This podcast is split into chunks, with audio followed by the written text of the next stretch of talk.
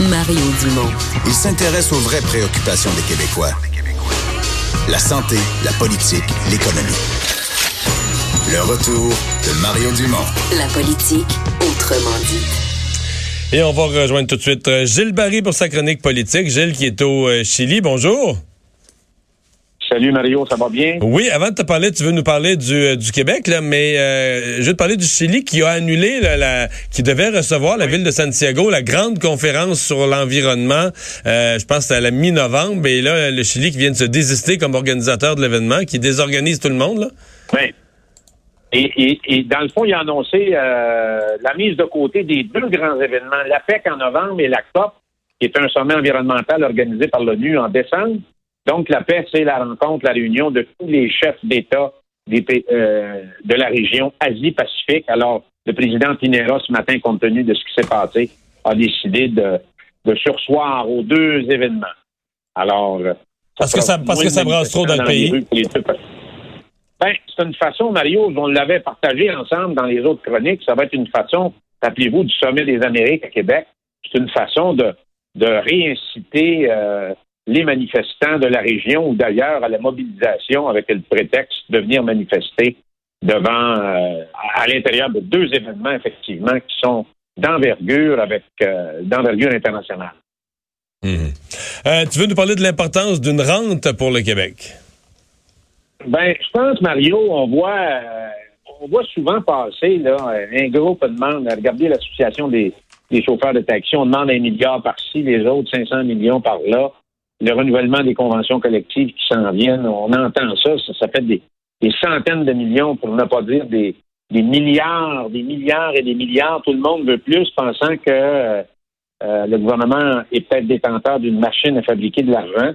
Moi, je vais attirer l'attention sur des axes. On va en parler durant les prochains mois. De quelle façon le, Québec peut créer de la valeur et quelles sortes d'instruments qu'on a ou stratégies d'action sont en mesure de créer de la richesse. Moi, je pense qu'Hydro-Québec, c'est un formidable instrument de création de richesse.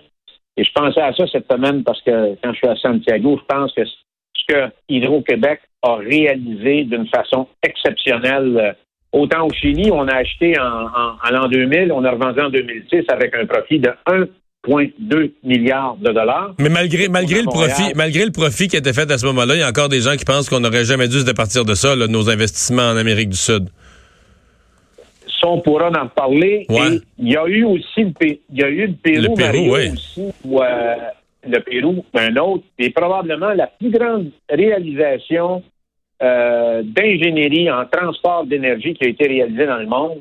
C'est les lignes de haute tension qu'on mis en place et ont construit les gens d'Hydro-Québec, les Péruviens et la SEBJ pour euh, transporter de l'énergie sur fil de haute tension dans le canyon de la Colca, qui est plus profond que celui du Colorado euh, aux États-Unis. Et André Caillé avait une photo dans son bureau et c'était celle-là. Simplement pour te dire, Mario, que le grand défi de l'avenir, c'est pas de produire de l'énergie, ça va être de la transporter. Pourquoi?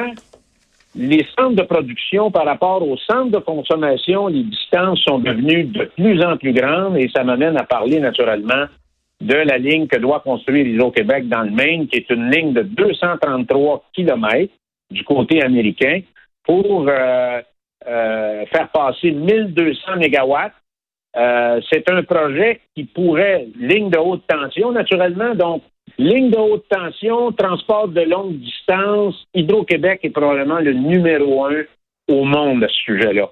Donc, c'est un projet qui serait sur, euh, s'il est construit, une ligne qui coûte un milliard, c'est un projet qui, est au-delà de, de, de 20 ans, une rente de 500 millions par année qui pourrait rapporter 10 milliards de dollars au Québec. Alors, le problème, c'est que la ligne va passer dans le Maine pour apporter de l'énergie au Massachusetts. Et là, dans les prochains mois, Hydro-Québec devra surmonter les, problèmes de réglementation, les problèmes euh, environnementaux, les groupes de citoyens au Maine qui veulent pas voir la ligne de haute tension passer chez eux parce que, bon, ils n'ont pas nécessairement de bénéfices directs. Il y a aussi l'intervention du gouvernement fédéral américain par, par quand même des agences réglementaires qui Mhm. mettent le nez là-dedans. Il y a les politiciens, il y a naturellement les gens qui produisent du- des, qui produisent de l'énergie au gaz et au mazout, qui ne veulent pas voir Hydro-Québec construire leur ligne parce que ça va impacter le marché. Donc, c'est tout un défi. ben, c'est un défi qu'Hydro-Québec est, capable de surmonter. Et qui, et qui en vaut la peine parce que ça va être payant euh, par la suite. Hey, merci beaucoup, Gilles. Bon retour du Chili. Merci, Mario. Au revoir. Euh, Vincent, on vient de parler de la, de la COP, la conférence sur l'environnement, qui n'aura pas lieu au Chili. Euh, on se demande où ça pourrait avoir lieu. Oui, est-ce que c'est possible de faire ça ailleurs avec aussi peu de, de, de, de d'avis là? Et euh, dans deux semaines essentiellement. Exact. Et Manon Massé souhaite que ça se fasse au Québec. Elle a publié une lettre dans les dernières minutes où elle dit que face à cette situation exceptionnelle, il est urgent de trouver un nouveau lieu pour accueillir la COP 25 et que, que, le Québec, étant chef de file en matière environnementale sur plusieurs domaines, euh, pourrait peut-être le recevoir. Mais je lisais un article des organisateurs qui, eux, n'ont pas trouvé ça tellement réaliste de, de, déplacer tout le monde vers un autre lieu à deux semaines de préavis. On dit des fois de faire une vidéoconférence, ce serait peut-être l'occasion ah, de le faire. L'occasion. Merci Vincent. À demain tout le monde.